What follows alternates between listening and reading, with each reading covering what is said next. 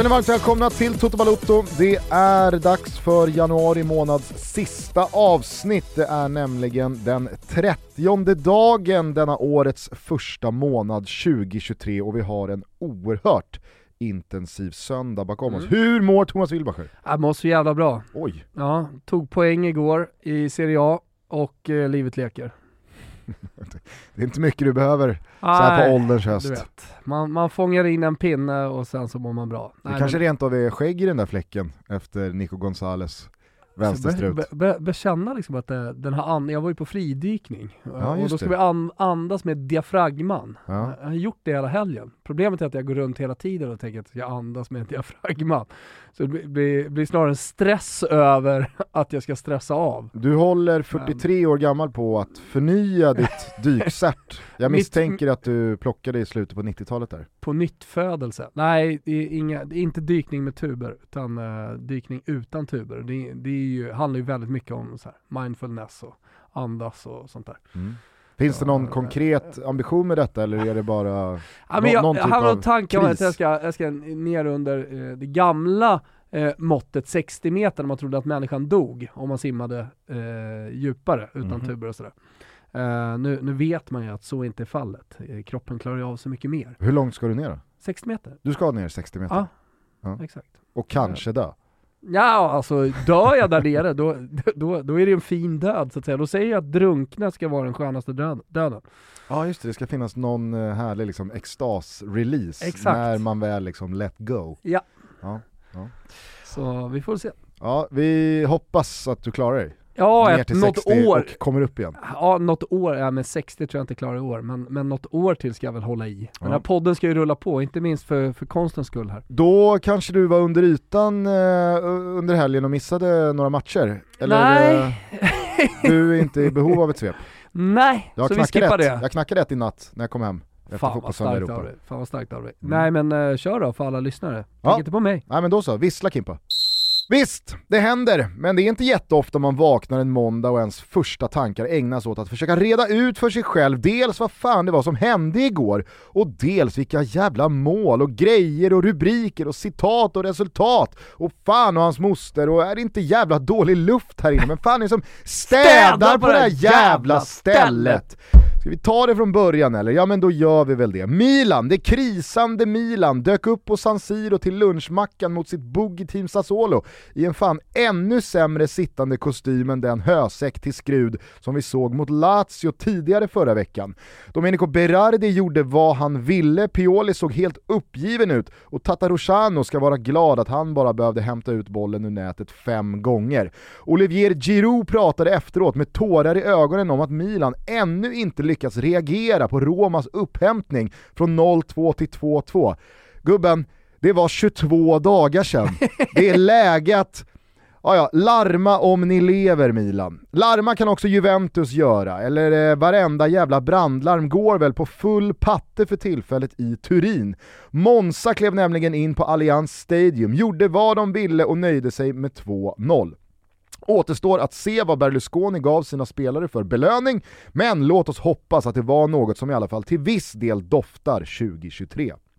Juventus var det ja, 15 minuspoäng, ångestmatch mot Salernitana kommande omgång och nu snackas det dessutom om att spelare ska stängas av för att man mottagit svarta löner. Mer om det från Thomas alldeles strax.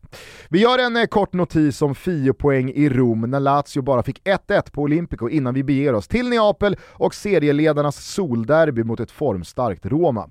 Det började precis som alla hade på känn med en Osimhen-kasse från yttre rymden framspelad av Quaradona. Men sen Sen liksom gnetade sig Roma på något jävla mirakulöst sätt in i matchen igen. Stefan El Sharawi kvitterade till 1-1 och man kunde från läktarna höra hur läppar pussade chilifrukter strax innan Giovanni Simeone frälste staden med 2-1 upp i Rui Patricios vänstra klyka. Åttonde raka hemmasegern, 13 poäng ner till Inter nu på andra platsen som efter seger mot Cremonese taktar mot Champions League i stilla ro. Och ja, skulle Napoli bränna nu så kan Leicesters 5000 gånger fläsket från säsongen 15-16 gå och bada. Det är över, det kommer inte ske. Över är det också för Liverpool i FA-cupen. Man eh, kommer inte att försvara titeln från i fjol och detta efter ännu en förlust mot De Serbis och Kauro Mittomas Brighton. Även Arsenal är utslagna efter torsk mot Manchester City i deras första möte för säsongen. Mikel Arteta hade roterat lite mer än Pep Guardiola och jag tycker att matchen snarare andades ligatitelfokus om de rödvita från norra London än någonting annat. Vi noterar att Heung-Min Son gjorde två efterlängtade mål och att nyförvärvet Arnaud Danjuma fick en smakstart när även han målade i Tottenhams avancemang mot Preston och Casemiro var tillbaka på Manchester Uniteds mittfält som stor segerorganisatör när de städade av Reading och en sorglig skugga av Andy Carroll föll tung och mörk över Old Traffords gräsmatta när den gamla anfallaren som en gång spåddes bli engelsk fotbolls framtid visades ut efter en sista hjärndöd tackling. Lägg av nu Andy, försvinn! I Bundesliga misslyckades återigen Bayern München med att vinna 1-1 hemma mot Eintracht Frankfurt och jag förstår absolut ingenting. Har vi helt plötsligt en titelstrid här eller vad fan är det frågan om? Union Berlin, Leipzig och Borussia Dortmund går urstarkt och ja, vad fan vet jag, Nagelsmann är kanske en loser. Har vi ens ställt oss den frågan? Det enda positiva för dem är i alla fall att PSG, som vi redan noterat, går lika dåligt i Frankrike nu när det snart är dags för omstart och åttondelsfinal i Champions League. Jens Kajuste och hans Rem åkte till Paris och tog en pinne trots Mbappé, Messi och Neymar i startelvan. Och jag orkar faktiskt inte ens försöka sia om hur det där dubbelmötet med Bayern kommer att sluta.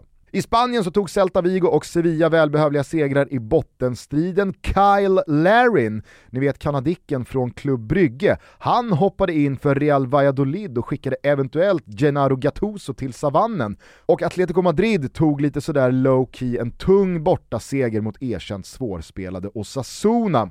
Det är dock i den yttersta toppen som La Liga är riktigt intressant i år, i och med att Barcelona är tillbaka och bråkar om titeln. Och efter tredje raka 1-0-segern segern, den här gången borta mot Girona, var pressen på de rene mästarna från Madrid när La Real Sociedad var på besök på Santiago Bernabéu.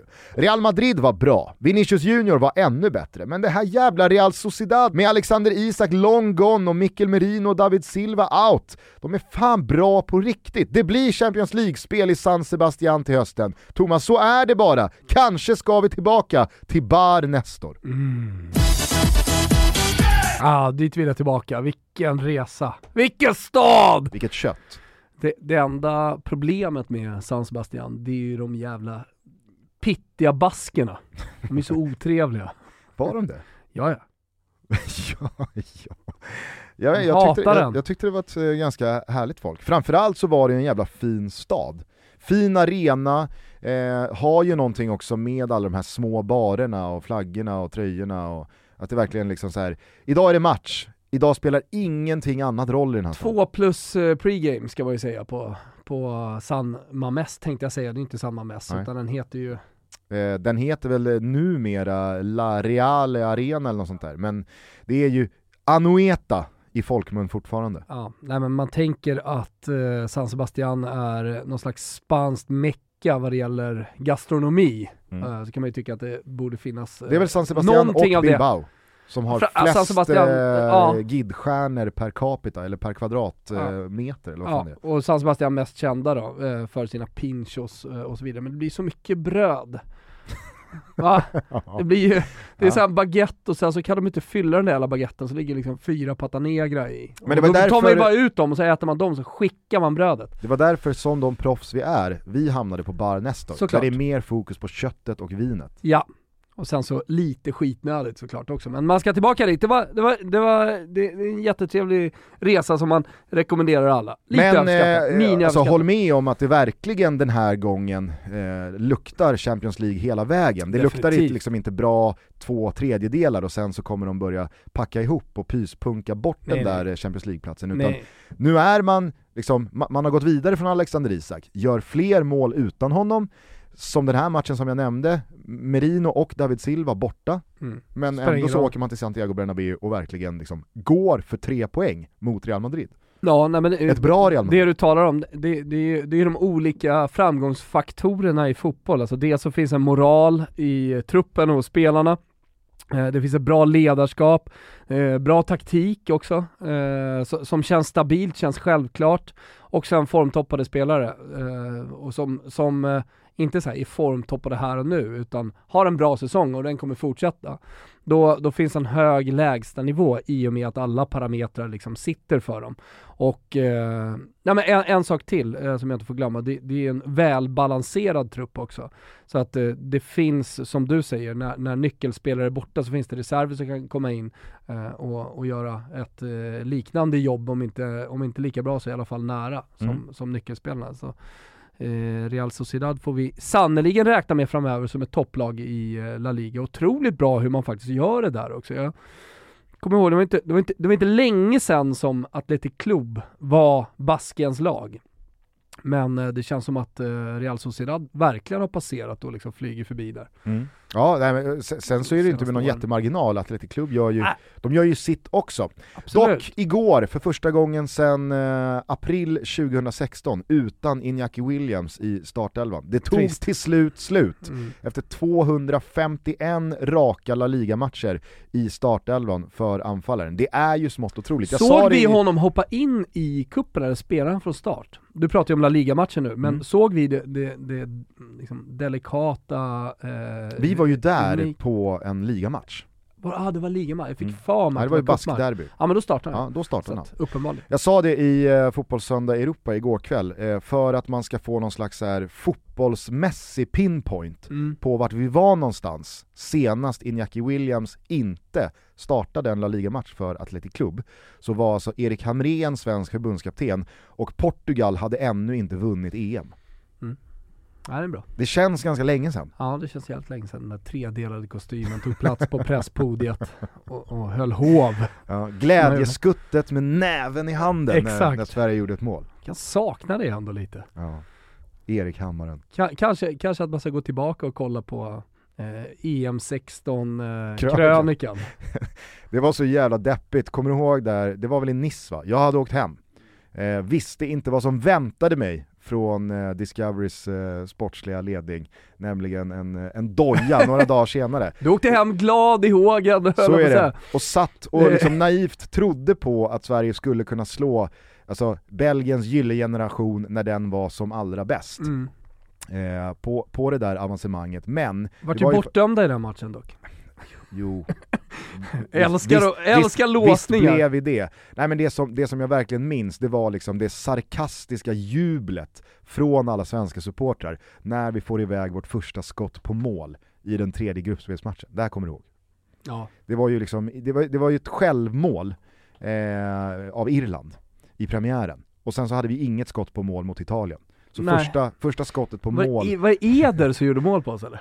Ja, det var när granen halka. Ja, exakt, just det. Precis. Eh, hände med Eder? Ja, vad fan Oriondon. hände med Eder? Det, det vet jag faktiskt inte. Det, det har jag, det har jag inte, det har jag inte ens liksom, eh, under waterboard-tortyr. Mörka år för Italien där också då.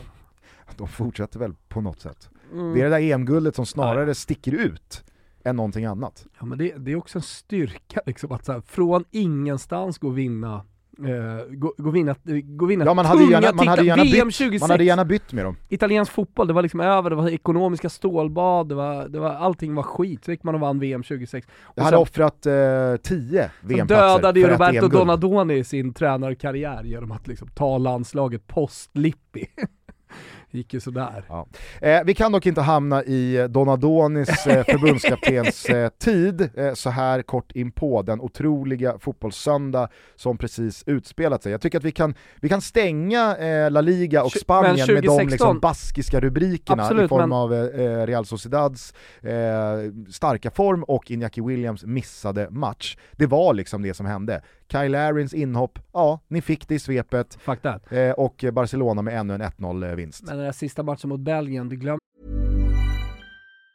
As a person with a very deep voice, I'm hired all the time for advertising campaigns. But a deep voice doesn't sell B2B, and advertising on the wrong platform doesn't sell B2B either. That's why if you're a B2B marketer, you should use LinkedIn ads. LinkedIn has the targeting capabilities to help you reach the world's largest professional audience. That's right. Over 70 million decision makers all in one place. All the big wigs, then medium wigs, Also, small wigs who are on the path to becoming big wigs. Okay, that's enough about wigs. LinkedIn ads allows you to focus on getting your B2B message to the right people. So, does that mean you should use ads on LinkedIn instead of hiring me, the man with the deepest voice in the world? Yes. Yes, it does. Get started today and see why LinkedIn is the place to be to be. We'll even give you a $100 credit on your next campaign. Go to linkedin.com slash results to claim your credit. That's linkedin.com slash results. Terms and conditions apply. Vad är den stora händelsen? Vad, vad var den matchen förutom att det var pissigt att åka ur gruppspelet? Ja det var ju Zlatans Exakt. liksom, avsked, Det var trodde vi avsked där och också. då. Exakt, och sen kom ju comebacken. Först kom väl Volvo-reklamen. Som han då alltså hade liksom... Fan vad de snurrade den. Han, Helena var med också va? Eh, det kommer jag... Ja, det var väl kanske de var. familjen lite grann Det var ju den här det liksom, eh, Pep genom en tunnel och... Det, det var den här, alltså, folk fick upp ögonen för att man kunde göra en remake på nationalsången. Sen kom Samsung-reklamen eller? Ja det var ju, det var ju liksom ett halvår innan Ja. VM 2018. Precis. När Janne ringer och... Ja exakt. och sen kom eh, då vänskapen.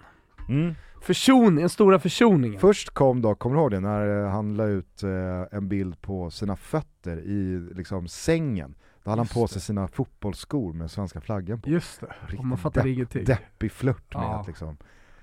Ja, men jag, Jag tror att han blev väldigt, eh, inte, inte sårad kanske, men han, han blev väldigt arg över att Janne i alla fall inte ringde och stämde av hur läget var med honom. Alltså det, det var, det kommer han nog kanske aldrig säga själv, men bajsa på sig intervjun med Noah Bachner, Då bajsade han på sig. så klassiker liksom, så när man liksom staplar upp händelserna post 16. Ja, nej så är det ju Bajsa verkligen. på sig. så är det verkligen. Eh, vi får väl se om Zlatan kommer tillbaks. Han behövs i alla fall, för värre kan det inte bli i Milan. Herregud eh, vilken jävla formdipp. Det är ju en, eh, det, det är en implodering av eh, Guds nåde. Ja, jag såg att Pioli fick eh, betyget 3 i Gazzetta dello Sport, det är sällan man ser. Ja. Då skulle då jämföras med eh, Max Allegris 4 efter att ha torskat mot Monza med 2-0. Ja, nej precis. Eh, Det, det, men, men, men det var ju, det var ju liksom ingenting Men han satte som, nada. som, som eh, ja, men borgade för att han skulle ha högre än så. Det är ju en total kollaps igår. Och det som är så märkligt det är ju det... Men det är ju en mental kollaps också, Ja, men- en moralisk kollaps. Det, det, och Ja, eller- när man då här, inför eller- den här matchen hade boostat, eh, boostat spelarna, gruppen, supportrarna med att nu kommer reaktionen. Allting man pratade om i italienska tidningarna, eh, inför intervjuerna, presskonferenserna, det var liksom nu ska vi reagera. Nu kommer reaktionen efter 22 dagar. Ja. Äntligen, så ni kan vara lugna. Och sen så kommer en total implodering. Men reaktionen då på målen till exempel, eh, hur man går ut i andra halvlek. Alltså det finns ju ändå tid under den här matchen att eh, stabilisera saker och ting och, och komma tillbaka. Men det blir ju snarare då tvärtom. Vilket betyder att någonting är ju riktigt galet. Ja precis, för att jag skulle rätta mig själv där. Jag vet inte om det är en kollaps, det är snarare någon slags lavin. Eh, ma- man, man pratar fortfarande om eh, det där poängtappet mot Roma där man alltså Så sumpar man en ens 2-0-ledning pratar om det alltså. eh, de sista minuterna av matchen till 2-2. Och, och, och jag, jag, jag fattar att ett sånt poängtapp kan finnas med i nästa match, kanske i två matcher. Men man kan liksom inte stå och skylla på det i tre veckor. Det är riktigt många uppgifter sen det där skedde. Och nu är det liksom läge att verkligen utåt ha släppt det, om man nu ens inte har det liksom de facto. Eh, jag, jag blev också uppmärksammad på att eh, 2023 här så släppte Milan in då i omstarten. Ett mål mot Salernitana, det blev två mål mot eh, Roma, det blev eh, tre mål mot Inter, det blev fyra mål mot eh, Lazio, och då var det någon som liksom såhär, ah, synd att det är Sassuolo på San Siro hemma i nästa, annars hade vi kunnat ha en bra streak här. Men så går ju Sassuolo då och gör fem, och nu på söndag så väntar ju då Milano-derbyt. Och, och helt ärligt, om man nu bara liksom utgår från det tecknet att Milan släpper in ett mer mål för varje match som går, så känns det ju inte helt omöjligt att Inter får megaträffar och kan göra sex. För att så som Milan nu går du händelserna i förväg. ja, men jag förstår jag, vad du menar. Jag säger bara att ingenting i det här Milan tyder ju på att man har korkar att täta de hålen som, det finns som, väl som båten tar in vatten prestationer, det finns väl ändå prestationer de senaste två åren som ändå borgar för att det borde finnas en reaktion ändå. Alltså, få första målet till exempel, som när Giroud gjorde det, hade det förändrat matchbilden? Ja, kanske inte totalt, men, men eh, eventuellt så hade man kunnat vara lite mer trygga i sina positioner och stått lägre utan att vara så jävla nojiga. Nu var de tvungna att jaga, jag tror det passade Sassuolo. Det är inget försvar till matchen igår, men jag menar bara att här, första målet mot Inter, vad gör det? Ehm, och kanske någon spelare tillbaka, eh, sådär. Så det, jag, jag, jag, menar bara på att så här, det är långt till sex i derbyt. Det är klart att det är långt till sex, men det är ju Milans Han är inte sämsta... Inter alltså, världens bästa lag heller men- nu. Nu ska ju Sk- Skriniar lämna och Mm. Lindelöf komma in, så att eh, jag menar det, det är klart att det, det, det, blir ju såklart inte, där. det blir såklart inte Lindelöf. Där, där satte vi. Ja, första sida Gazetta idag. Ja, nej jag... jag, jag, jag, jag Tre jag, dagar, jag eller två bara- dagar jag kvar på bara- Mer- Mercato. Ja. Eh, vi, vi kan återkomma till vad som händer i eh, transferfönstrets eh, sista skälvande timmar här, för att eh, det är ju Ah, onekligen aktivitet runt många svenskar eh, utöver Victor Lindelöf. Eh, så det är väldigt roligt. Men du nämner ju att liksom så här, ja, in, Inter är ju kanske liksom inte i, i något praktslag för dagen heller. Men jag tycker bara att det, det, det är liksom anmärkningsvärt när vi pratar om glow down Milan efter 0-4 mot Lazio här senast, att man går ut och gör den prestationen Absolut. mot Sassuolo, som alltså besegrade Milan för nionde gången de senaste tio åren. Otroligt. Det är... eh, Det, det, Ända sedan Giorgio. Squincy kom in i Sassuolo och berättade om sin stora Milan-kärlek och att han eh, i historien då försökt att gå in i Milan och vara en del av, av eh, det, det stora eh, Berlusconi-Milan, speciellt efter Nerva körning. Nu finns ju inte Giorgio Squincy kvar, may in rest in peace, men det var, det var ju speciellt för det var ju mot Inter man skulle vinna varenda jävla match. Det var inte kraftsamlingar och stora prestationer mot Milan. Men det, var, det var exakt det som hände.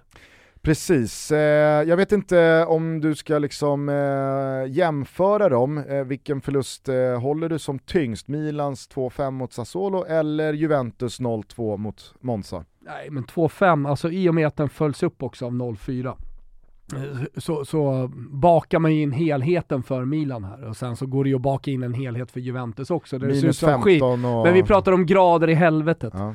Ja. men exakt, men minus 15 är ju inte sportsligt. Det är något som har hänt vid skrivborden. Nej, nej, men det är ju här så och så nu. Ja, de är, de är ju verkligen nere i Hades och direkt efter matchen Allegri så pratar prata om kontraktet. han börjar prata om kontraktet direkt efter matchen. Liksom. Salvezza kommer i hans mun. Ja. Det är klart man eh, hajar till.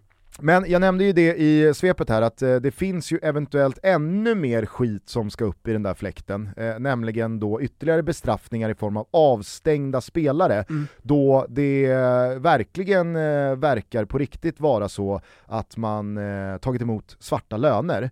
Eh, sen så går det väl att på något sätt hänvisa till att man har gjort det i god tro, om nu det inte går att via de här WhatsApp-grupperna som jag har förstått det med eh, Tänker på Juventus nu. Ja, den Ah. ekonomiutbildade Giorgio Chiellini i spetsen varit fullt medvetna om Budbäraren. vad man har gjort här och således spelat med i ytterligare fiffel. För det är väl det det handlar om, eller? Ja, det, exakt. Och sen så pratade du om Napoli också, att det eventuellt ska finnas fiffel där med i... Ja, jag pratade inte om, om Napoli här Nej, och nu. nej, Eh, ja, men, det eh, lyfte exakt. vi lite i, Alltså, igår kring Osimhen-övergången där. Exakt, problemet i det caset är att det inte finns några avlyssningar. Alltså det var ju det på något sätt som fällde Juventus, att Mm. man hade, hade lyssnat av telefoner och så. Men... Ja, eh, för de här uppvärderade spelarna, det är ju fortfarande en gråzon. ja, vem- man, vem- det är det man pratar om väldigt Vad är mycket en spelares exakta värde? Det, det Exakt. går ju liksom inte att, det går Nej. inte att ge någon minuspoäng för att man tycker att, ja men vi tycker att den här spelaren är värd 100 miljoner. Nej, liksom, och och så ska någon annan säga att nej men han är de facto värd 40 miljoner. Det- TBT det till liksom eh, rättegången där man då pratar om transfermarkt.com och Mm. värdet eh, som, som står där, som att det vore på något sätt exakt. Men, men, nej, men det är klart, allt, allt det här kommer spela roll och eh, det, det kommer, det, det, det kommer i, i slutändan förmodligen straffa Juventus ännu mer. Sen om det är i form av böter eller poängavdrag Eller då avstängningar. eller avstängningar spelarna. på de här spelarna, det, det, det återstår att se. Men, men det är inte slut, långt ifrån slut och de ska ju överklaga och de ska kraftsamla emot och, och sådär. Så det, det, det är alltid så med de här skandalerna, att de pågår i något år eller ett par år.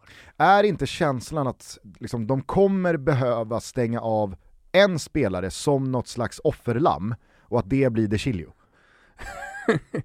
är han inblandad? Vet du det eller? Ja, men det är väl hela spelartruppen? Ja, alltså alla, ah, jag, jag förstod det som, eh, när Vicky Blomé förklarade Ja, detta för jo. mig, eh, att det är hela spelartruppen som har mottagit fyra spelarlöner, Och jag men i också det, bokföringen men- så har det liksom tagits upp Mm. som en Jag månadslön. läste också det. Men Och då vet man att så här, okej är vi, kan, vi, vi kan inte stänga av hela truppen, Nej. men någon jävel, vi måste bara Ja, men då, markera är, här. då är det bara att ta De Chilio, absolut.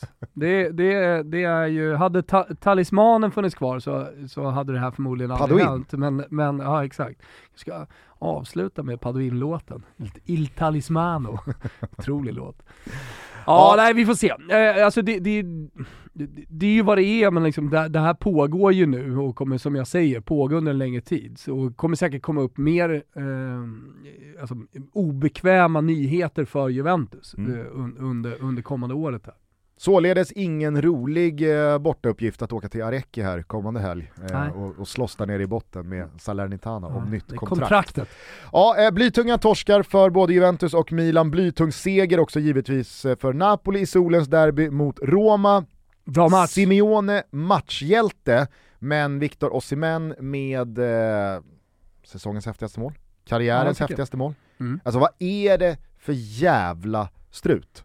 Ja men det, det, det finns ju någonting i hela utförandet att han, eh, dels är ganska svår boll, ska ta ner den på bröstet. Ser du Kauro Mittomas 2-1 mål mot Liverpool Ja. några timmar tidigare? Ja, det som snurrade över hela internet. Ja, det är ju, alltså där och då så tänkte man, ja det kommer nog dröja ett tag innan någon gör ett liknande mål bättre. Mm.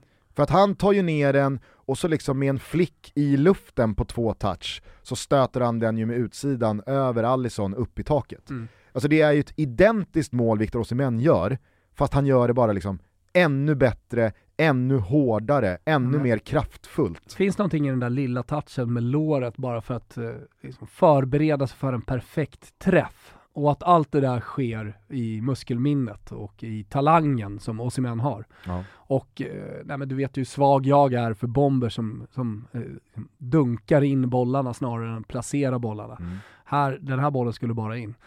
Och satan vad det small. Det, det är, han, han är ju så jävla spelare, för han tar, vi kan prata om då de här anfallarna som gör mång, många mål och sen så finns det tränare som gillar Henke Larsson-typerna som också tar det stora jobbet. Alltså Osimhen springer ju hela tiden. Kanske därför han blir skadad hela jävla tiden också, för att, eh, för att han liksom ska kasta sig in i varenda jävla duell. Oavsett om det är med näsan eller med någonting annat. Nu fick jag ju någon jävla handtramp eh, som, som, jag vet inte vad, hur det kommer påverka det var väl honom, mer Smålings fel än eh, Victor Osimens liksom hetsiga, ogenomtänkta lynne. Nej, jo jag vet, men han ger sig i alla fall in i alla de här jävla duellerna och springer hela tiden. Och ändå, men det skulle säga är att alltså, ändå lyckas han vara briljant i straffområdet. Ja, eh, det som eh, enligt många redan var en eh, död titelstrid, José Mourinho gratulerade ju Napoli till ligatiteln på presskonferensen dagen innan matchen. Det blev ju bara ytterligare likstelhet här i och med att Milan förlorade och Napoli vann. Nu är det 13 poäng ner till Inter på andra platsen. Och jag tycker ändå att, även fast jag, jag, jag liksom på intet sätt ser hur Napoli ska liksom förlora ens två matcher eh, i den här ligan den här säsongen, Nej. så tycker jag vinsten igår ytterligare adderar ett verktyg i lådan. Att det är ju inte den här Juventus-matchen där allting bara liksom flödar och stämmer och det är kombinationsspel på tredje och fjärde spelare och det bara liksom forsar fram en lavinvåg av eh, ljusblå spelare. Utan igår så är det ju faktiskt ett Roma som ja, men, tar sig in i matchen och som eh, gör det obekvämt för Napoli. Eh, Spalletti byter ju ut både Kvaratskhelia och Osimhen och jag tror att någonstans så är det liksom 1-1, det kan vi nog fan ta här. Mm. Det, det, det, det är helt okej. Men eh, att i det läget kunna utnyttja ett dåligt försvarsspel, en Mm. ledig yta och trycka in Med 2-1 reserven. med reserven i den 86 minuten. Alltså det är så, det är så talande för återigen, vad, liksom, vad finns kvar att säga om detta Äh, Napoli? nej, men Eh, men, men att de, de, har, de har allt. Ja. De har allt den här säsongen. Ja, sen, sen tycker jag man kan säga efter den här matchen eh, liksom positiva saker om Roma också, som jag tycker gör eh, totalt sett en bra match. Sen, sen är det ju som Mourinho säger, han, han, han avslutar matchen med tre Bambini på plan. Och, och det, är, det, är en ganska stor passning till, inte så här sänka Tahirovic eller någon annan av de Bambini som, som är på planen, utan mer att ja, men då, då kommer vi göra den här typen av mm. eh, barnmisstag. Det är en passning uppåt. Exakt, det, det, är en passning uppåt eh, för, för honom. Sen så ska man också komma ihåg att det hade kunnat varit ett bättre försvarsspel från eh, Smaldini.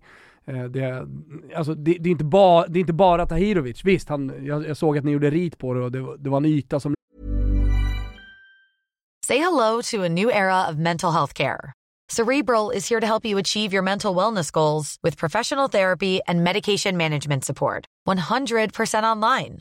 You'll experience the all new Cerebral Way, an innovative approach to mental wellness designed around you. You'll get a personalized treatment plan from a therapist, prescriber, or both in a safe and judgment free space. Your cerebral therapist or prescriber will outline a customized plan with clear milestones along the way so you can get to feeling your best. With Cerebral, you're not alone in your mental health journey. We're here to empower you to live a fulfilling life. So take that first step towards a brighter future and sign up today at cerebral.com slash podcast and use code ACasts to get 15% off your first month. Offer only valid on monthly plans. Other exclusions may apply. Offer ends July 31st, 2024. See site for details. Lämnade så. Det, det kanske var lite junisaktigt.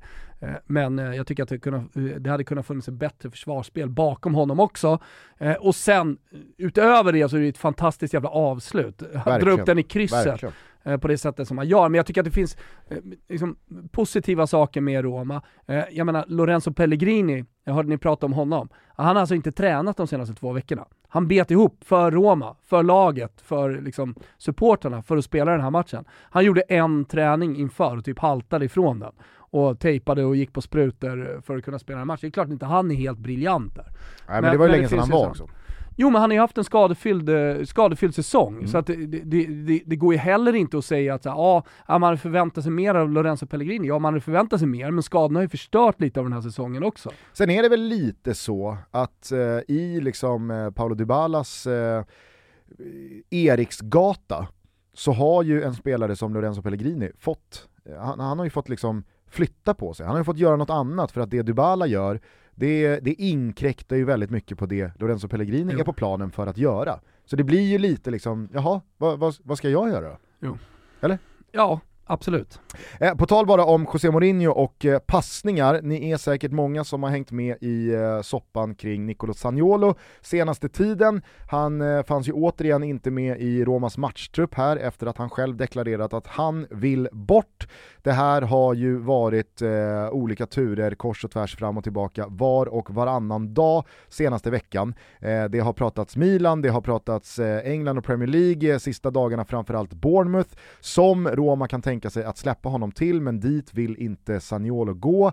Eh, man vill absolut inte släppa honom till Milan, eh, och nu så är det ju bara eh, ett par timmar kvar på det här fönstret. Han har gjort sig omöjlig eh, hos supporterna som eh, verkligen har eh, visat vad de tycker om Saniolo, men blir han kvar, ja vad sitter han egentligen för sits då? Har José Mourinho och Roma råd med att eh, ha eh, Sagnolo bara liksom på, på, på läktaren i en frysbox? Jag vet inte, men eh, Mourinho la i alla fall då ut efter den här matchen igår en bild på hela eh, laget och staben från omklädningsrummet och skrev “What a team, what a spirit, what a performance” team spirit och performance i eh, versaler. Let's go, see you on Wednesday at the Olympico. Och det här... Go Reds! Lite den energin fight and win. win. Eh, det här eh, tyckte ju många liksom direkt eh, på volley var lite så här loseraktigt att eh, göra efter en förlust. Men här måste man ju förstå José Mourinho. Det här är ju ett, en direkt passning till Nicolo Zaniolo. Att vi är en familj, vi är ett lag, här är det liksom, det är kollektivet som gäller. Passar det inte, så liksom, ja, Han får ju med sig you. alla också. Precis, han får med sig alla, så det här är ju... Tammy spottar ju efter, efter Sagnolo. Det här är ju Mourinhos sätt att sätta press på Sagnolo, men det är ju också Mourinhos sätt att så här, vi kan inte gräva ner oss efter den här förlusten nu, för nu är det en fullt realistisk möjlighet med Napoli borta att vinna Coppa Italia. Och är det någonting liksom Mourinho vill göra för att ha sin rygg fri, så är det att plocka ännu en titel, ännu en säsong. Eh, och nu är det Cremonese i eh, Coppa Italia kvartsfinalen. Alltså det, det, det är liksom, han, han måste ju bara liksom... Klarar de semin? Eh, Vinnaren jag kan av- inte trädet. Nej inte jag. Jag kan inte trädet. hade jag ju Jag enkelt inte- kunnat ta upp här, men det pallar jag det. inte ens göra. Nej. Så att, jag, alltså, Jag vet att det är Fio Toro i alla fall igen. jag tycker inte att man ska stirra sig blind på liksom att det är lusigt att köra någon sån grej Nej. efter en eh, det, förlust. det, är väl, det är väl eh, kvartsfinaler i veckan nu va? Mm, på onsdag. På onsdag, At the Olympico. det. Ja, at the Olympico. Just det, här ser jag. Eh, jag tycker att eh, vi bara eh, kan eh, via då Sagnolo lämna Italien och bara... Ja, de får ju Fio eller Toro så det är final. Så är det. Juve, Lazio, Atalanta, Inter på andra sidan trädet. Gött. det är klart Atalanta alltså. Mourinho, fan gör de då? Mourinho vet Jag- vad han jag läste- gör jag med läste det i där morse- eh, Instagram-inlägget. Läste, läste i morse att uh, Luckman gör mål på varannat skott han skjuter. Det finns en sån ramsa, min favoritramsa, eh, AIK-ramsa, en Ja. gång i tiden. Lagerlöf, Lagerlöf, Thomas Lagerlöf. När han träffar bollen så blir det mål. Thomas Lagerlöf. Det kan du göra om på italienska lite snabbt Gugge. Men Luckman, Ja, direkt. Luckman, Luckman. eh, quando tira någonting. Ja.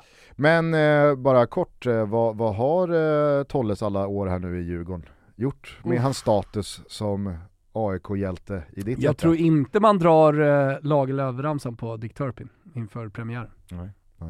Eh, bara på tal om eh, Ademola Luckmans då eh, otroliga eh, konvertering vad gäller avslut till mål, så fanns det ju, kommer du ihåg eh, Kelechi Iheanacho? Mm. numera i Leicester sedan ett par säsonger. Eh, Men när han eh, kom fram i City, då var ju det hans grej också. Jag tror att han gjorde sex eller sju mål på sina tio första avslut i City tror jag. Så det behöver ju liksom inte betyda att det doftar Ballon d'Or. Tyckte det var starkt av dig i studion, på tal om efternamn som börjar på i, att liksom säga Jaramendi eh, utan att liksom fastna i Jaramendi. Jag, jag Tänkte sa- du på det Ja. när, du, när du sa det? Att, Ja, nej men det, så det hade... går ju typ inte att säga honom. Nej. Men jag, jag bollade ju upp då David Moyes uttal. Eh, första gången jag nämnde det. Jaha, jag hörde andra gången som i var så med fall. hela sändningen, Aj, de- aj, aj. De förstod att det här är, det är, det är en blinkning till Moisey. Eh, vart var vi någonstans? Jo, eh, vi var då på att vi skulle lämna den italienska fotbollen via Sagnolo, för det händer ju onekligen grejer på transfermarknaden här de här Snyggt. sista dagarna. Vi får väl se eh, eh, vad det blir av eh, Nicolo Sagnolo. Ja, jag tror ju att eh, han blir kvar eh, och att det här kommer bli en riktig jävla shitshow. Det, det är min eh, känsla. Men här, här tycker jag det Han gör ju klokt i alla fall i att säga nej till Bournemouth, för att Sagnolo i Championship i höst, det hade varit en syn för gudarna. Ja, men eh, jag tror inte han blir kvar. Eh, där, eh, här- blir det ju någon slags upp till bevis för ledningen. Hur hanterar man den nya ledningen i, i Roma som har gjort jävligt mycket rätt så här långt? Hur hanterar man en sån här situation? Alltså som du säger, hur länge ska Mourinho liksom klara av att hantera den här situationen mot supportrarna, mot det egna laget? Eh, vart ska han träna någonstans? Vart ska han befinna sig? Alltså det, det, I något läge, alltid, om man kollar historiskt i sådana här situationer, om en spelare blir kvar, så försöker man återinföra spelaren i, eh, i truppen på något sätt och så lägger man locket på lite och sen så säljer man till sommaren. Nu när man har varit så tydligt ja, men emot hans sätt, alltså det krävs ju, för att göra det så krävs det någon slags ursäkt från Sagnolos eh, sida, dels mot laget men framförallt mot supportrarna. Och det kommer ta tid, det kommer bli lite blodigt, det kommer vara jobbigt, det kommer störa Roma jag tror inte att eh, Mourinho vill det här och eh, då är det upp till den här nya ledningen att visa lite muskler och eh, göra, eh, visa lite smartness i hela den här situationen. Och oavsett om man blir kvar eller om man säljs, så tycker jag att det ska bli jävligt intressant att se hur man hanterar. Ja, för samtidigt så hade jag tyckt att det hade varit lite befriande ifall nu Roma säger, ja men då, då blir du kvar.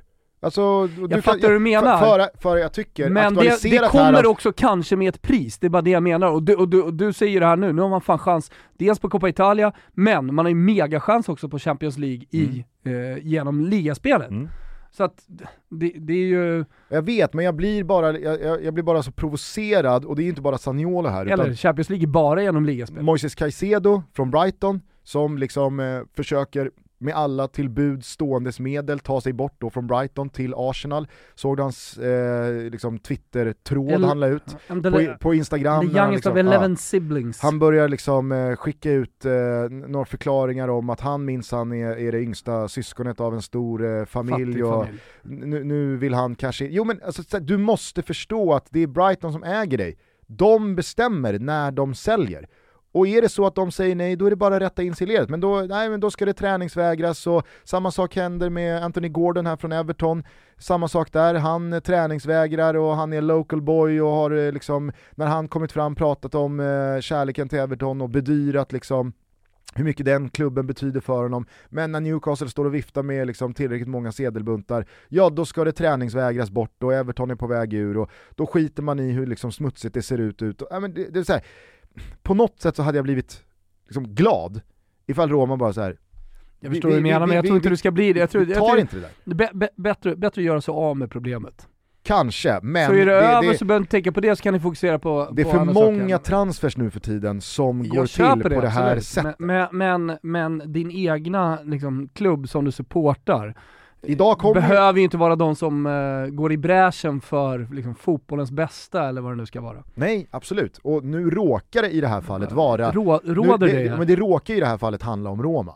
Ja. Det hade, alltså, jag, jag förstår, jag hade ditt kunnat resonemang, liksom så hade, det är det jag kunnat menar. hejat på en annan klubbs agerande i Men att så jag, här, jag säger ju det här som, som supporter till en annan supporter. Det är nog bättre, du ska nog, du ska nog jobba att man säljer honom. ja han hade gärna fått supporten gå till. Bournemouth. Det hade, det hade ju liksom haft något. Nej. Han vill ju bara till Milan. Ja. Men på tal då om Anthony Gordon Mm. in till Newcastle så kanske det blir då Alain Saint-Maximin till Milan. Eh, eftersom eh, han då eventuellt Den övergången hatar du inte Gustav. Nej, den Nej, hatar jag inte. nej. Och jag tror inte, ja, men jag, jag, jag, jag utesluter eh, att det blir eh, Milan för Sagnoli, Jag- i alla fall nu. Jag, Ja, ser, jag okej. ser det inte hända. Eh, I övrigt eh, så sa jag att eh, det är högintressanta svenskar eh, i, i stormens öga här i Kom slutet precis av på en sak bara. Mm. Inte helt dum utlåning till Monza fram till sommaren och sen så göra sig av med problemet. Så, neutrala Monza. Och de har ju pengarna att betala hans lön också, så Roma slipper pröjsa lönen. Och Sagnoli kanske känner att fan det är rätt nice ändå, att köra Monza. Man ska alltså, komma ihåg det med Sagnoli, alla som tänker att det, det är stadens son och så vidare, det är han ju inte. Utan eh, det, det, det, det är en Roma-spelare som visserligen kom fram i Roma och gjorde det jävligt bra och liksom fick supporternas kärlek, men, men han, han är inte född i stan.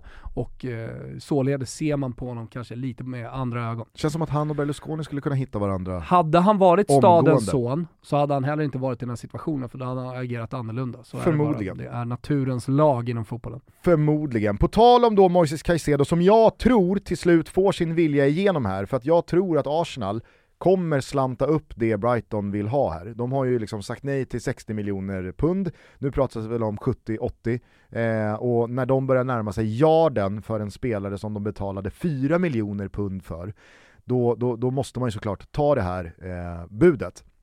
Det man kan ställa sig frågan för, det är ju att ja, Arteta kanske känner att får vi en skada på Xhaka eller Partey så är vi lite för eh, känsliga Exakt. gentemot det. Å andra sidan, man har Sinchenko som kan gå in och spela på ett centralt mittfält eh, och Tierney kan täcka Jo, upp på, det- på, det på vänsterbacken. Men eh, jag trodde inte att Arsenal skulle hosta upp miljarden på en central... Jag ser inte ens Caicedo gå... Ska han peta någon på det där centrala mittfältet eller? Nej. Och då känns det som en konstig liksom så här, panikmiljard nu, tycker i alla fall bara jag. Det är en jättebra spelare som jag ser absolut lyfta det här Arsenal, men till sommaren då. Och då hade väl Brighton släppt honom för 60 miljoner. Men nu så vet ju de att här, det, det, är, det är 90 miljoner eller inget. Ja. Anywho, så verkar ju Brighton då eh, redan ha börjat täcka upp för den här spelarflykten i och med då att Yasin Ayari eh, nu är klar för Brighton. Vilken jävla drömövergång för honom. Mm. Alltså i det här läget komma till världens mest välskötta klubb, under De Serbi, med de eh, liksom spetsegenskaperna han har. Ja, ja, alltså, efter hans eh, starka insatser här nu också på januariturnén, kommer han in i, i Brighton, hyfsat omgående. Och då pratar jag inte liksom rätt in i någon startelva, såklart inte. Får Men, inhopp, men försvinner Caicedo Mm. och det görs lite liksom, lediga platser på det där mittfältet Mm. och han är med i några matchtrupper, han gör något inhopp här, något inhopp där, kanske en start. Då, alltså, Alltså, dr- drömmen för en spelare är ju givetvis att eh, få pengarna, hamna i eh, topp 5-liga, men sen då lilla bonusen att få en tränare som jobbar bra med unga spelare. Det är ju, ja men det, det, då blir det jackpot. ja, Och, och det, det är precis det som händer här. och nu kanske det sitter några eh, och, och hör det här och tänker, men alltså nu går ni väl ändå händelserna i förväg. Alltså man ska komma ihåg att Brighton betalar alltså 50% mer för Yasin Ayari till AIK än, man, än vad man gjorde för Moises Caicedo. Alltså det, det, det, det säger ändå någonting om eh, vad Brighton, alltså Brighton är ju inte en klubb som man kan gradera tyngden av nyförvärv på, sett till vad de kommer få för roll i laget, utifrån vad de har kostat. Jag säger inte att Yasin Ayari kommer gå rakt in och höja Brighton, men jag utesluter inte att Yasin Ayari om bara någon månad eller en och en halv är en del av eh, De Serbis matchtrupper. Nej. Och jag, jag tror att den här januariturnén var viktig. Eh, alltså att, att hamna i det sammanhanget, att få lite uppmuntran. Eh, om man kollar på var de allsvenska klubbarna är nu så har han väl en, om man tänker att han borde vara i, i samma fysiska eh, läge, samma, att han har samma fysiska status, så har han väl en månad kvar innan han är i toppform. Det första som Brighton ser på honom det är att oj då, här, här kommer det behövas eh, liksom, lite styrketräning och lite körning en månad innan han är redo att spela i Premier League. Men som du säger, någon månad bort så skulle han mycket väl kunna få något inhopp och, och alltså, sen måste man ju gå till vad man personligen tror också om spelare. Eh, det, det, det, man behöver inte bara prata objektivt om värvningen. Jag tror jävligt mycket på den här spelaren. Jag tror, jag tror att eh, definitivt att han kan vara liksom en startspelare inom något år i Premier League. Och som om inte det vore nog, i samma veva så bara sa det pang kring Amin Sarr att han nu ska till Lyon från Heerenveen. Och det här är ju en spelare som kanske den breda massan i Sverige fortfarande liksom inte har lärt känna i och med att han aldrig, Aldrig under en längre namnet. tid hade eh, en, en liksom stor eh, period i Malmö FF, utan han lånades ju ut till Mjällby, potentialen har ju varit odiskutabel, men lämnade ju då för Holland och Heerenveen. Men man ska Vad har hänt där då? Ja, han har gjort det jättebra. Mm. Alltså en, en offensiv spelare som kan spela på flertalet positioner, en poängspelare som har gjort poäng och nu då plockas av Lyon. Och Lyon är ju inte, och det är viktigt att komma ihåg i sammanhanget, det är inte Toulouse eller Rennes eller eh, Angers, utan Lyon är ju sett till liksom Resurser... var Ligue 1 Ja. och Frankrike är i näringskedjan. Lyon är ju hovleverantör av spelare till Premier League och de allra största klubbarna. Så att, att en sån klubb i det här läget, för de är också ganska ålderstigna nu, Lyon, med Lacazette och gänget i offensiven och man har liksom så Sladdar lite på nionde plats här. Ja, ja visst. Alltså att, att de identifierar Amin Sarr som en spelare som ska gå in, och, och där tror jag absolut att det handlar om här och nu, rakt in. Eh, det, det är, nej, alltså vilken jävla dag för svensk eh, landslagsframtid. Mm. För i, i, Och Lindelöf ja, till Inter. ja, men I förra avsnittet så pratade vi om liksom Alexander Isak och Mattias Svanberg, etablerade landslagsspelare här och nu, att de, fick liksom en, en, eh, att de har fått en perfekt start på 2023. Nu kommer det ju liksom, det, det här är ju en, en annan del av 21 av min svensk sarr såg jag nu också. det här är ju en annan del av svensk fotbolls framtid. Alltså i den nya generationen, nya generationen, de är inte jättemånga år. Alltså, de som är födda på 2000-talet och framåt. Ja, alltså de här är ju mer eller mindre lika gamla som eh, Isak och Svanberg, men de, har inte, de är inte lika långt fram. Men eh, det, det, alltså, hur bra som helst med Amin Sarr till Lyon. På det Ludvig Augustinsson, utlånad till Mallorca. Och jag menar, det, det, det, kan ju liksom inte bli sämre för Ludvig Augustinsson här. Så att nu, nu vänder det förhoppningsvis. Tröga år sen Sevilla. Ja, alltså ja, sen Werder Bremen. I och med Ja, att det, liksom, det, det blev aldrig Ja. någonting i Sevilla heller. Fuck Bremen. Sen Sevilla sa jag. Preach.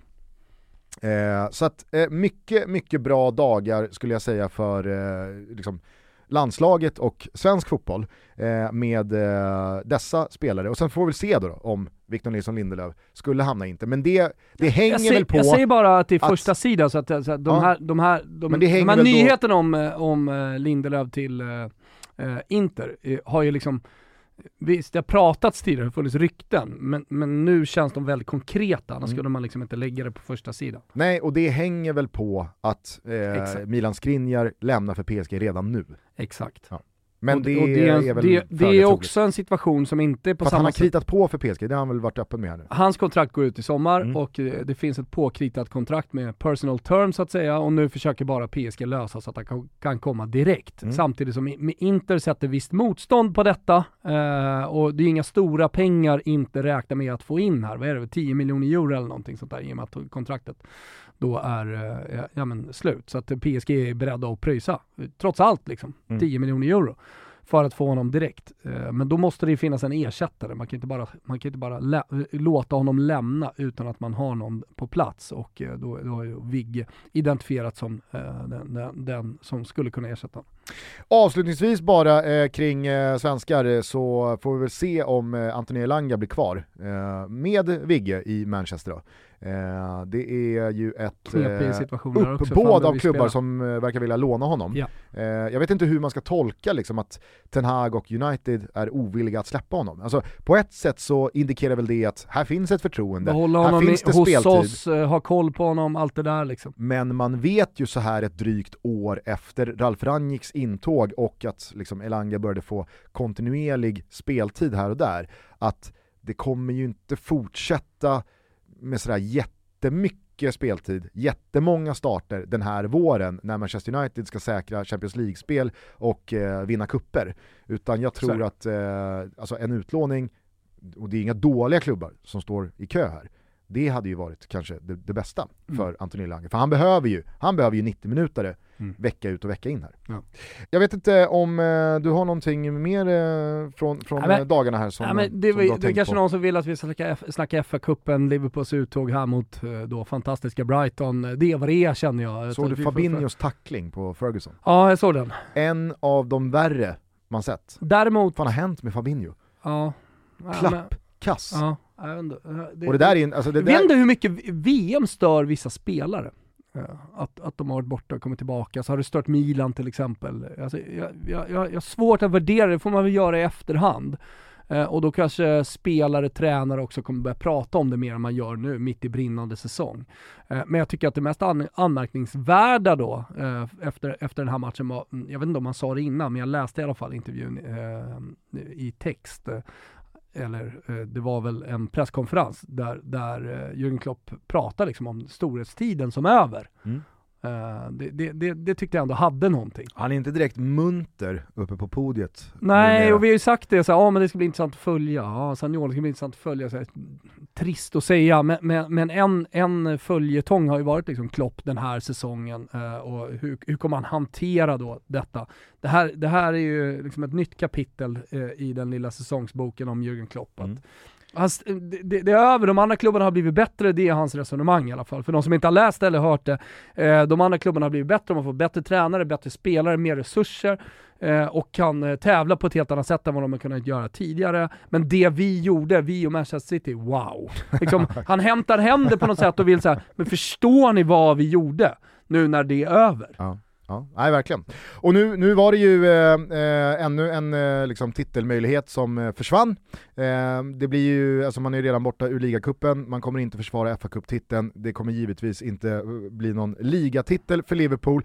Får väl se om de kan liksom eh, samla kraft här och eh, börja köra för en Champions League-plats via ligaspelet. Men jag tror, Långt ju, dit! jag tror ju att nu är det all in Champions här för, för Liverpool. Absolut, och det är två matcher gånger 90 minuter och är det någonting Klopp kan så är det ju. Mm. Två matcher gånger 90 minuter plus tillägg. Och kan man besegra Real Madrid i Mm. åttondelsfinalen, Vilket man kan! Vilket man kan, då kan man ju också besegra vilka som helst. Ja. Så att eh, jag, jag, jag utesluter inte att Liverpool gör en kraftsamling här och lägger allt fokus på att ta Champions. Man- För då vinner man ju inte bara det, utan då säkrar man ju också spel i turneringen via den titeln Man, man, glöm, man, man glömmer bort lite eh, liksom skillnaden mellan ligan och ett kuppspel. Alltså att eh, i, i ett kuppspel är ett kuppspel där, där små marginaler eh, blir eh, avgörande på ett helt annat sätt än vad det blir i ett ligaspel. Och att vinna match på över 90 minuter och göra två stycken bra taktiska prestationer, det, det, det, det kan räcka jävligt långt. Och vi såg Real Madrid förra året. Det, det, handlar också om att få lite medstuds. Så kan Liverpool få lite medstuds där så kan man definitivt kraftsamla om man nu skulle vinna mot Real Madrid inför en kvartsfinal oavsett vilka som kommer och sådär. Mm. Att, eh, ja, det är klart att det är en möjlighet för Klopp att göra någonting. Avslutningsvis så noterade jag bara igår att Johnny Heitinga eh, numera interimrattar Ajax efter att de skickade Alfred Schreuder. Ja, går, de sladdar ju rejält i ligan, eh, Ajax. Rejält är ju att ta i. Men Ja, i Ajax, typ sjua i Ajax mått mätt så är väl en fjärdeplats eh, Är det fjärde? absolut Ja, att sladda. Jag tror att de är sju. fyra poäng Men vad är de? Åtta i ligan? eller? Nej, de är fyra. Ja, men åtta lag. Jaha. Alltså, de är, ja, nej, de är väl fler än så. de är inte Då- 20 väl? nej, de Väl? är 18. Jag Okej. tror att uh, Eredivisie Jag skulle ha också spelar gissat 34. på 16. Nej, de spelar också 34, precis som Bundesliga. Eh, men eh, det gjorde mig glad i alla fall att Johnny Heitingas namn dök upp igen Mm. eh, i eh, den här delen av fotbollsvärlden. När han då lotsade Ajax till en eh, tung bortaseger, 4-1 tror jag, eh, igår. Så att, det, det noterade jag bara. Får väl se om han blir någon slags permanent lösning här säsongen ut, eller om eh, Ajax ska landa någon eh, lite mer eh, etablerad tränare. Det är ett hyfsat intressant lag att ta i alla fall. Eh, hörni, i veckan så är det som sagt eh, kuppspel. Det är både Coppa Italia och det är ligacup-returer och det är fa Cup-matcher. Det är en jävla Kul. sannsaga det här med Wrexham Ja just det. eh, som eh, Alltid något jävla ham. höll på att eh, slå ut Sheffield United i eh. Eh, de spelar eh, retur här bara om eh, någon dag. Eh, sen så har vi då eh, lite sladdande La Liga-spel som ni givetvis ser eh, på Simor. Det handlar om Real Betis mot Barcelona. Jävla kanonfight på torsdag Visst. på Benito Villamarin. Och sen så är det dessutom då Real Madrid-Valencia dagen efter på torsdag. Får väl se om Gennaro Gattuso leder ut de vita mot de vita. Man hänger mot repen här nu i va? apelsinstaden va? Mm, apelsinstad. Peter Lim ånga på. Också paellastaden. Ja.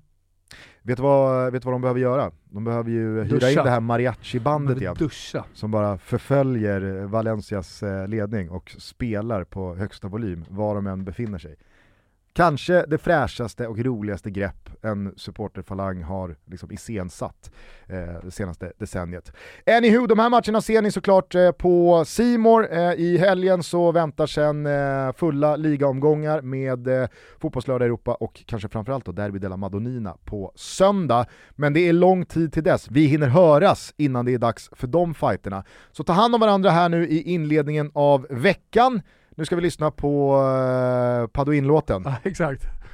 Il talismano. Talismanen Paduin, som du eh, hade ett litet intermezzo med va? i eh, I Malmö. mixade zonen i Malmö. exakt, de skickade fram du, honom. du hade guidat Gianluca Di Marzio runt om i Rosengård va? Stämmer. Det var jag, Yxman Osm- Osmanowski och Gianluca Di Marzio som, som gick i Zlatans fotspår. Jävla gäng. Zlatan Court, det var storvilla och eh, det var, var tider det. Man Hörni, briljerade. Jag måste kasta mig eh, till Tegeluddsvägen här nu för vi ska spela in en liten inför Champions League om start reklam promo film här va? Grande. Eh, så att eh, ni, ni, ni fattar ju själva vad som stundar eh, via Simon. Så att skaffa ett abonnemang här nu om Yes. ni inte redan har det. Eh, vi hörs igen som sagt om några dagar. Ciao tutti! Ciao tutti. Una vita da talismano a recuperar palloni. Nato senza i piedi, buoni lavorare sui polmoni.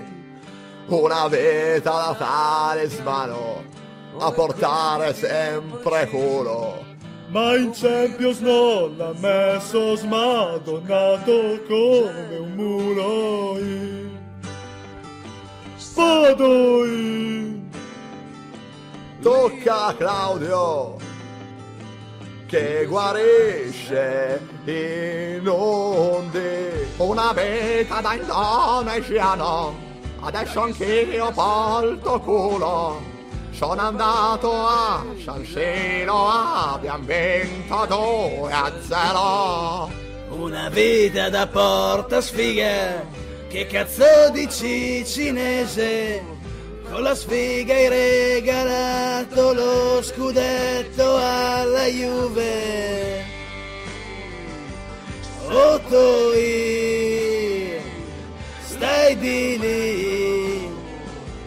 Che cazzo vieni a fare qui? Champions League! Ma stai zitto, se non si va in Europa League. Ma sta zitto cinese che è ancora lunga. Champions League Massimino! Champions League! Tornata grande Inter! Tornata grande Inter! Triplete! Triplete! Ma va a cagare, va! Un po' di figa qua? Una vita da sbacco bottiglia, ora ha messo tua famiglia. Posto mio recce brocchi, Milane squadra di brocchi. Una vita da Boriello a usare sempre l'uccello. Delle trivelle era la giornata. Ha vinto il re della scopata. Higuain. Squalificato. Siete delle merde. Ridatemi il mio Higuain. Torna a fare cinema. Platini. Sei una merda! Questo è un complotto contro il mio Napoli! FIFA, FGC, UEFA, Unicef, WWF, siete delle merde!